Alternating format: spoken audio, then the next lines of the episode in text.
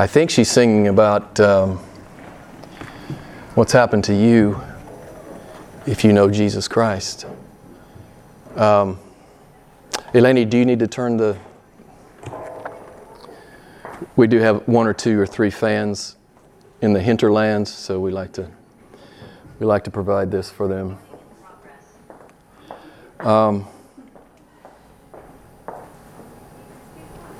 she's singing about that born again thing, right? She's singing about what Jesus told Nicodemus, the perfect religious man, he lacked.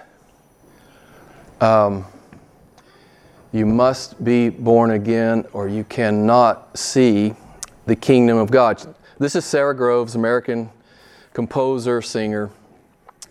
She sings, Something changed inside me. And here's what I want, here's what I want you to hear. This is why I'm playing the song.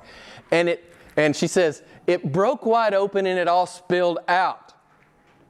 Now, this is what Christianity looks like. If it's not spilling out, there's a problem. You got the same problem Nicodemus had.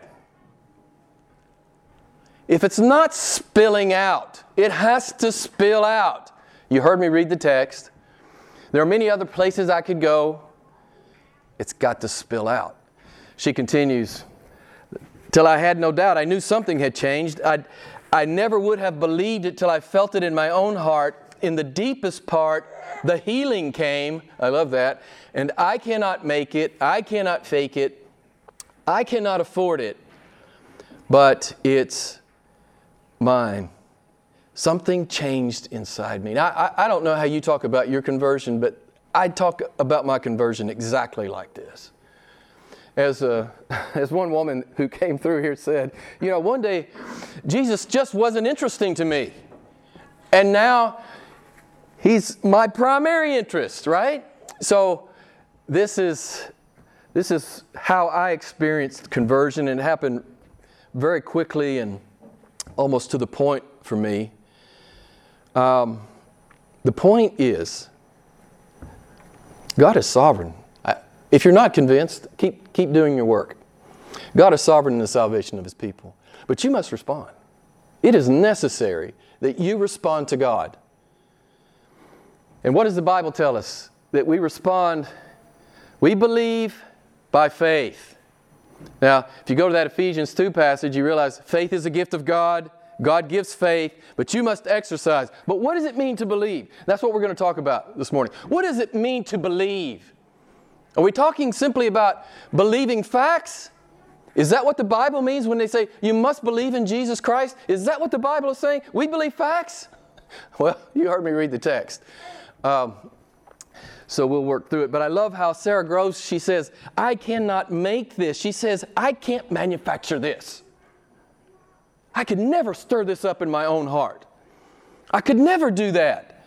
This is an inside out change. It's miraculous, and she feels it and she knows it. She said, I can't fake it. She says, It's so big, it's so extreme, it's so radical. I could never gin this up in my own heart. And then she said, I, I can't afford it. This is so, she's saying, this is so infinitely valuable, I could have never bargained for it or bought it or paid for it. It's a gift from God, right? This is what she is talking about. She says, But it's mine. It's mine. It's mine.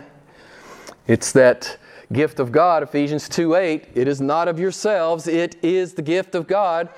You know that great text, 1 Peter chapter 1, verse 3. God caused us to be born again. And then you got Ephesians 2 5. God made us alive. God did this. But you must respond. You must persevere. Some people get confused about this, but it's really not confusing at all. And I love that Karen picked that song, that, that uh, last song we sang there about freedom. You have freedom to live the gift, right? You have the freedom to actually do the Word of God. You have the freedom to do it. God has given you this freedom. You know, the thing about Christians, right? We're not perfect. None of us are perfect. We all got miles to go. None of us are perfect, but we are one thing. The true believer is relentless. We are relentless. We are on the heels of Christ. We're seeking to magnify Him at every turn. We are re- relentless. We will not be deterred. We may fall, but we're going to get back up and we're going to finish. As we talked about a month or so ago, we will finish. We will do the Word of God. Not perfectly, but relentlessly. You guys know John 8 31 and 32. If you abide in my Word, Jesus says, which means you'll, you know, if you're living in my Word, you'll do my Word. you are truly my disciples. And you shall know the truth, and the truth shall make you free. Again, I love that song she chose. You are free to live this gift. And if you aren't living the gift, you have some business to do with God.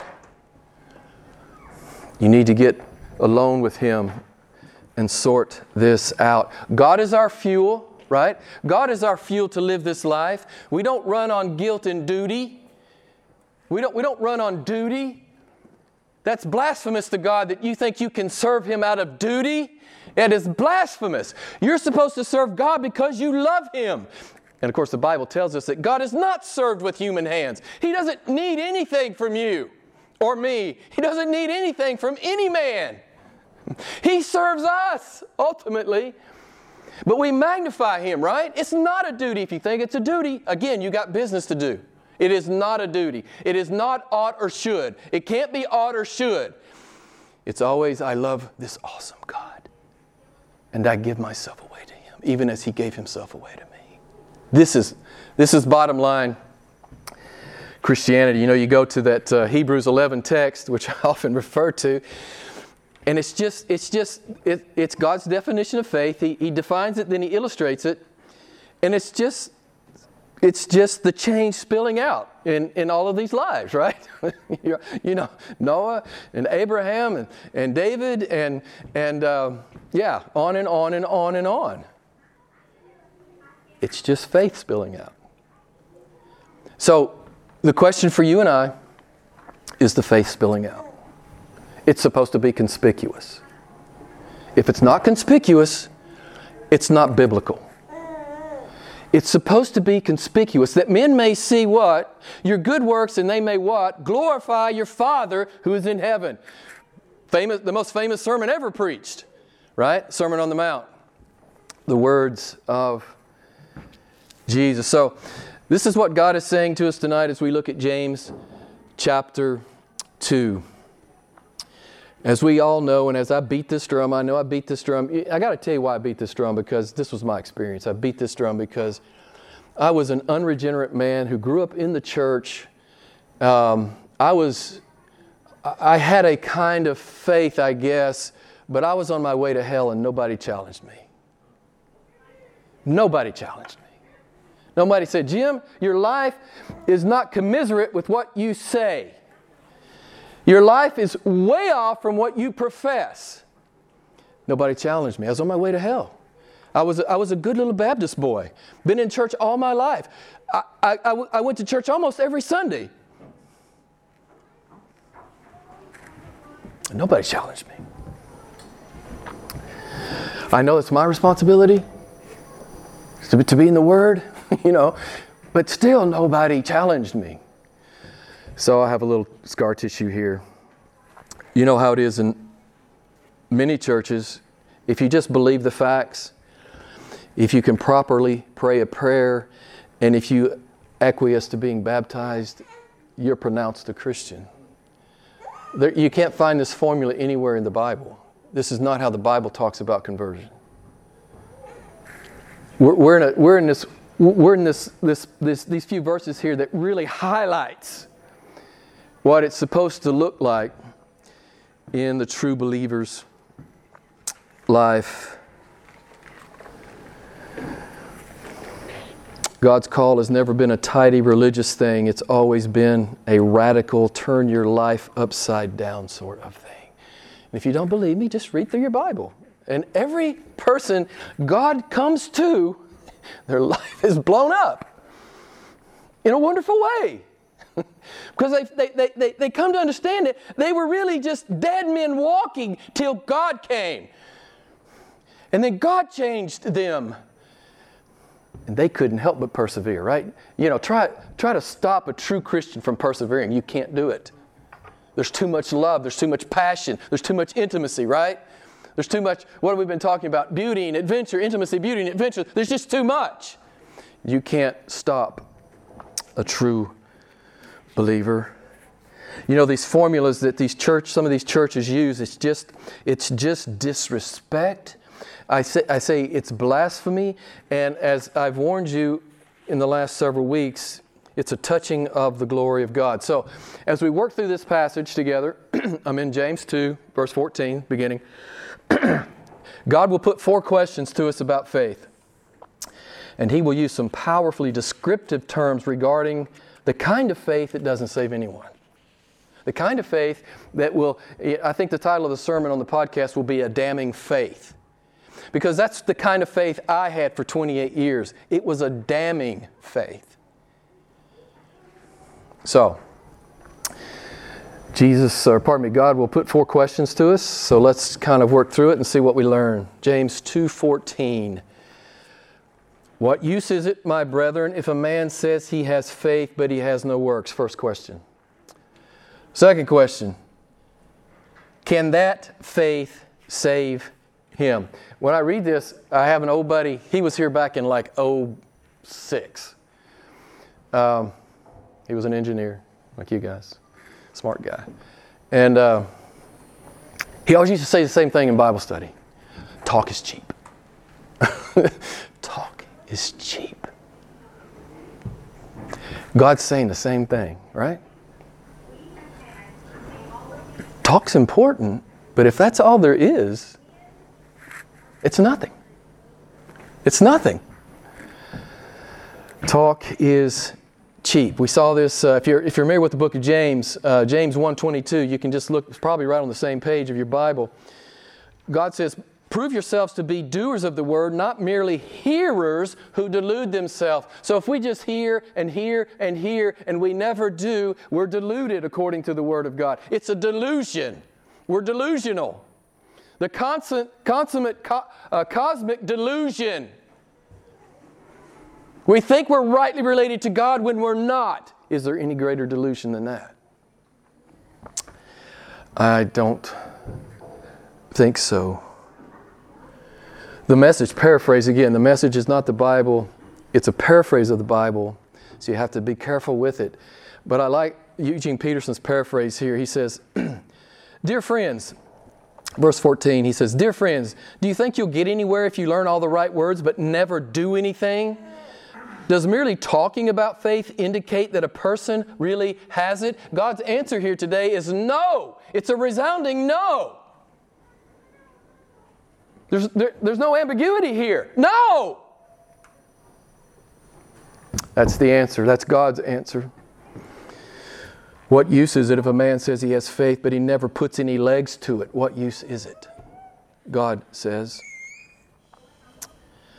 So God asks the question Can that faith save a man? And God answers the question. Uh, and here's God's answer to the question in 14, picking up in 15. If a brother or sister is without clothing and in need of daily food, and one of you says to them, Go in peace, be warmed and be filled, and yet you do not give them what is necessary for their body, what use is that? The third question. What use is that, God says? Even so, faith, if it has no works, is dead, being by itself. What use is faith that talks but does not act? What good is, what good is it to merely be a talker? In effect, is what God is asking. And did you notice there in verse 17? To just be to just have a talking faith is a faith that is by itself. What is he saying? It's by itself. It gives no evidence of the reality of the profession. It, there's no evidence. It's just words. The, the words are by themselves, right? The words are by themselves. Okay, I'm going to quote Eugene Peterson again. Again, not the Bible. It's a paraphrase of the Bible. Some people enjoy reading it. This is his very best paraphrase, okay? It's uh, James chapter 2, verse 17, his very best one. I love this. Peterson says, Isn't it obvious that God talk without God acts is outrageous nonsense? I love this. I love this paraphrase. Isn't it obvious that God talk without God acts is outrageous nonsense? Yes, it's outrageous nonsense. It's exactly what it is. Just like a lot of preaching and teaching these days, right? That you can just simply believe facts and it's all good. No, not according to Scripture. It's not all good. If you just believe facts and speak words, it's not all good you have every reason to question the legitimacy of your profession of faith, if that's all you are. And I would have loved to have heard a sermon like this, you know, when I was, you know, pre 28. I would have loved for someone, I would have loved for a pastor to challenge me in my religiosity. I would have loved it. Never happened. Of course, that was my fault. I'm, I'm in a crummy church, right? That was my fault. That's on me, ultimately. That's my problem. So, biblical Christianity is not a denominational formula. And if any of you are trusting in your denominational formula, I just encourage you to take a real hard look at that. You're not to trust in your denominational formula, you're to trust in the fact that something's changed. And now you know the living God.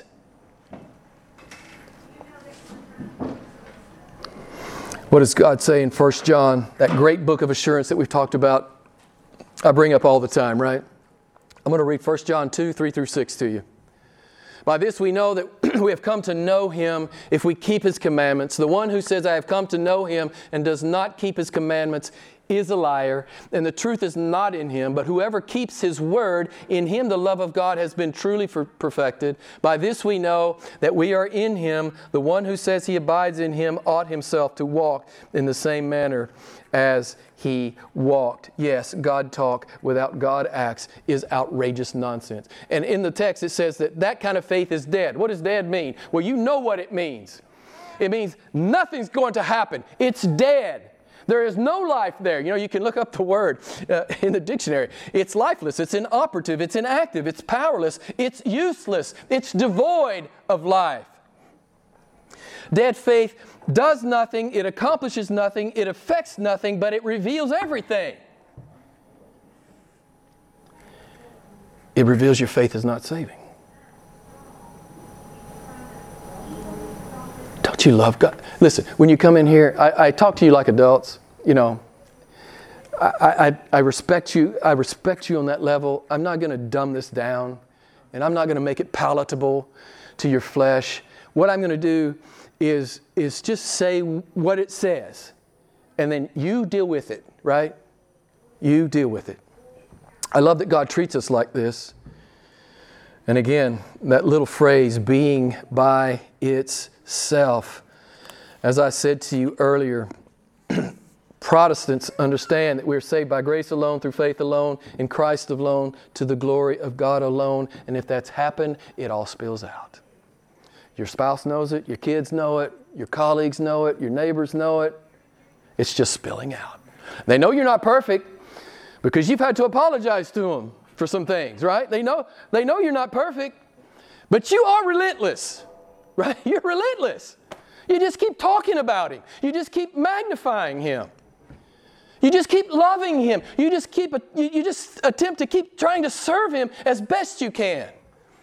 To keep his word in the world. I love how John Calvin talks about this uh, famous 16th century Protestant reformer. He said, Faith alone justifies. We get that. Romans chapter 2, 3, or 4. Faith alone justifies. Yes, of course. Yes.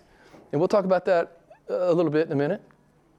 Faith alone justifies, but the faith that justifies is never alone.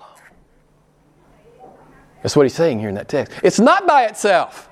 It's not by itself. It's always conspicuous, it's always evident. Again, I'll refer you back to Hebrews 11, This is a pervasive theme in the metaphors of Jesus when he's talking about true conversion. I invite you to simply go read the words of Jesus in the Gospels. Uh, I'm sure you can think of many examples. I'll give you a couple. What will be evident from the good soil? What's, what's evident from the good soil? Fruit. That's Matthew 13. How do you tell a good tree from a bad tree? Bad tree. Fruit. Matthew 7. How do you tell the difference between the wheat and the tares? Fruit. Matthew 13. What will be evident in the branch that abides in the vine? Fruit. John 15. Genuine born again faith yields up a crop of good works. I'm going to turn over real quick and just read the first six verses of, of uh, John 15. Jesus talking, I am the true vine, and my Father is the vine dresser. Every branch in me that does not bear fruit is taken away, and every branch that bears fruit, he prunes it that it may bear more fruit. You, are you getting the emphasis here? Verse 3 You are, uh, you are already clean because of the word which I have spoken to you. Abide in me, again, live, live by my word. Abide in me, and I in you, as the branch cannot bear fruit of itself unless it abides in the vine, so neither can you unless you abide in me. Verse 5 I am the vine, you are the branches. He who abides in me and I in him, he bears much fruit. For apart from me, you can do nothing. If anyone does not abide in me, if he's not living in the word and through and the word living through him, if it's not spilling out, he is thrown away as a branch and dries up, and they gather them and cast them into the fire, and they are burned. Very, very explicit teaching of Jesus there in John 15. Let's go to verse 18. I'm back in James chapter 2. But someone may well say, You have faith and I have works. Show me your faith without the works, and I will show you my faith by my works. So, faith is like the wind, right? Um, you can't see it, but you feel its effect. Wind is the perfect analogy. It's, it's invisible, but you can always see the effect. You always see the effect. So, how do we know Noah had faith? There's an ark in the backyard. How do we know Abraham and Sarah had faith? Isaac is walking around. How do we know Moses had faith? There's an exodus out of Egypt. How do we know David had faith? There's a dead giant laying at his feet. It's always like this. It's never not like this. They weren't saved by their works, they were saved by God. And then, because the fullness of their heart, uh, that new life that God has poured in, that life spills out, and the works are evident. What they say they believe is not by itself. It's not by itself. what they say they believe is conspicuous. Their God is great. You know, you got to go read that thing with David, man. You got to go read that text, right? He says, that the world may know that there is a God in Israel, right? Something like that. Maybe poor paraphrase, but I love it. He says, This is why I step in front of a giant. It's not because, you know, I got my chest out, it's because my God is awesome. Gotta love that. Gotta love that. So, let, let, I, want, I want to say this. It's the eternal life of the believer overflowing into the temporal life of the believer. It's the spiritual life of the believer overflowing into the physical life of the believer. It's the supernatural life of the believer overflowing into the natural life of the believer. This is biblical Christianity. Our Christianity is supposed to be visible. People are supposed to see it, taste it, smell it, touch it,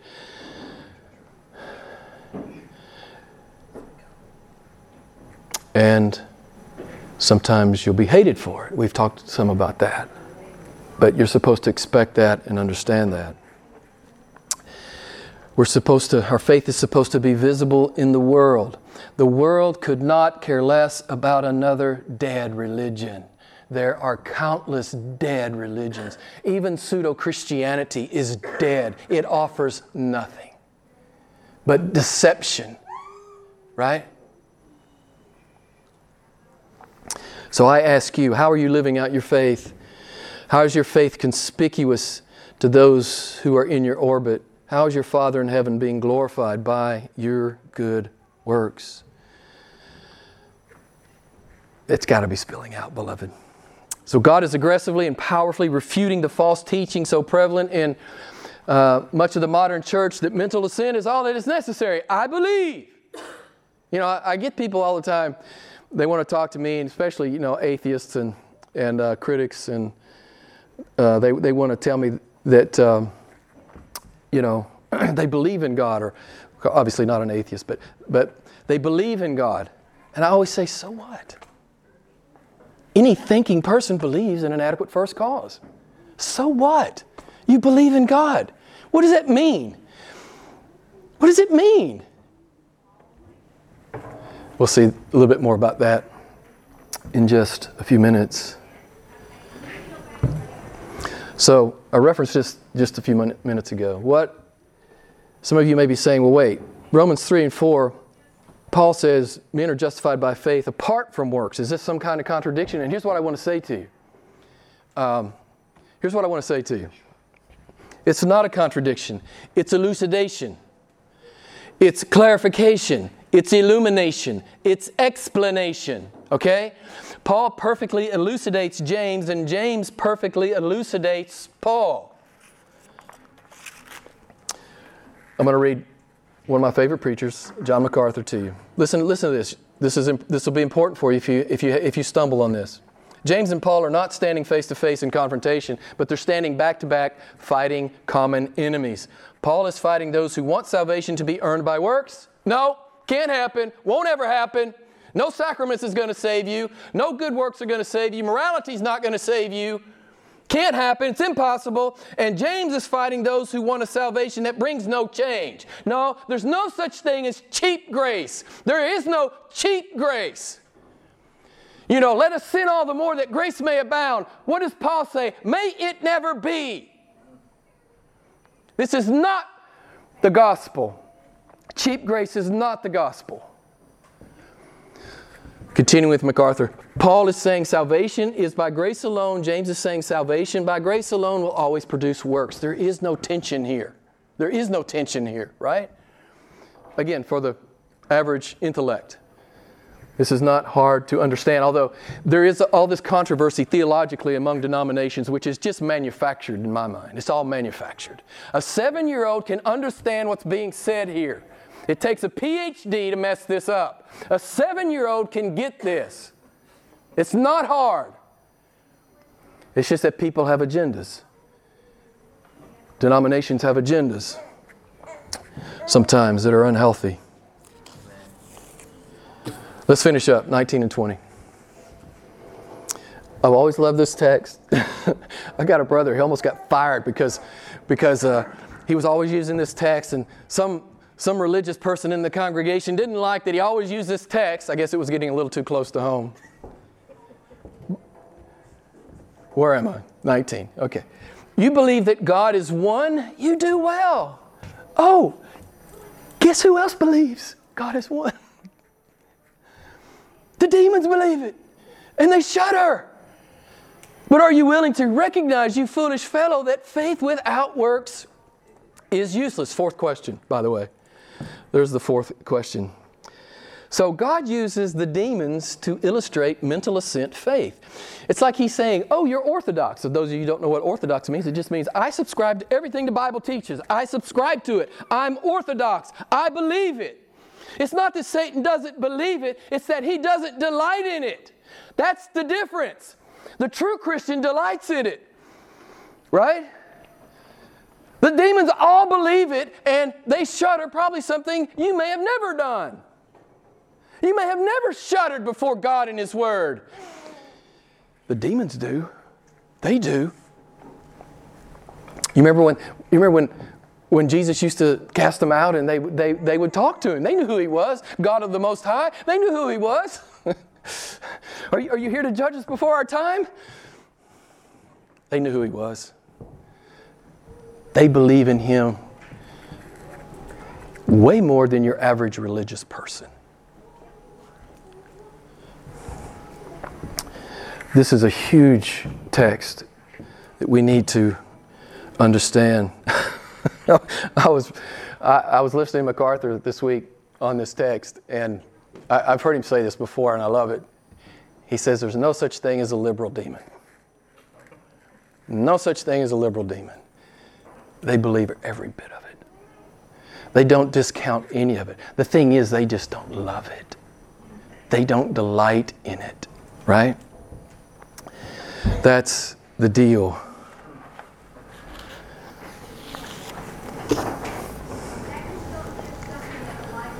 Did you notice God's fourth question about a do nothing faith? What does He say? It's useless. It's useless. This is what He says it is useless. So God has been as clear as He can be. There's, there's, yeah. it's, again, a seven year old can get this right. The one who hears without doing is deluding himself, James 1:22. The one who talks without doing has a dead, useless faith, James 2:17 and 20. Again, you have to love the clarity of the Word of God. Um, I read this illustration a long time ago. I, I, don't remember now what biography it was in. It was obviously a missionary who was in uh, the bush in Africa. And he was there working, and suddenly a native appeared out of the jungle. He looked him in the eye and he said, I want to know what you teach. And the missionary said, Have you uh, heard the gospel? He says, No, I have only seen it.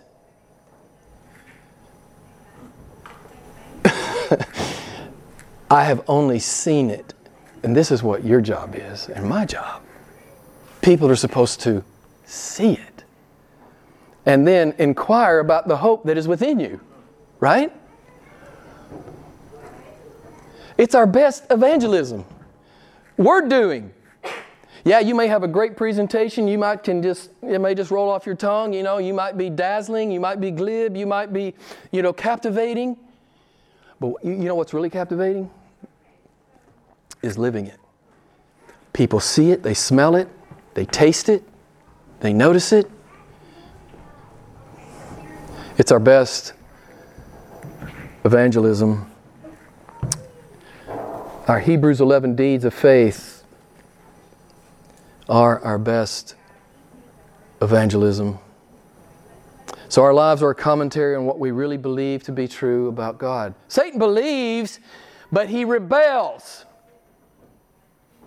So, that's who I was my first 28 years. I believed in a way, but I was in abject rebellion against God every other moment of my life except when I had to sit in that pew out of cultural constraint. Mostly it was by my parents, but later on it was just kind of a cultural thing. It's what we do in Arkansas. We go to church. Everybody goes to church, more or less. Back then. I don't think anybody's going anymore. Maybe a couple. The elect are going, of course. And sadly, there are always those who are merely religious. So, God is giving you and me a reality check on our faith tonight pardon me, this morning. Um, is your faith conspicuous? Is it the core of who you are? Is it the focus and thrust of your life? Is it how you live? Is your life proclaiming that Jesus is awesome? Matthew 7, Jesus said, For there is no good tree which produces bad fruit, nor a bad tree which produces good fruit. Each tree is known by its fruit. Sara Groves is right. Biblical Christianity is not some denominational formula, it is a radical supernatural change of our hearts. She says, Something has changed inside me and it has broken open and it won't stop spilling out. It's biblical Christianity. It's God's message to us this morning. If we've been begotten of God, if our faith is real, it will break open and spill out. Because God says, faith without works is dead. Faith without works is akin to demon faith, and faith without works is a useless. This is the Word of God.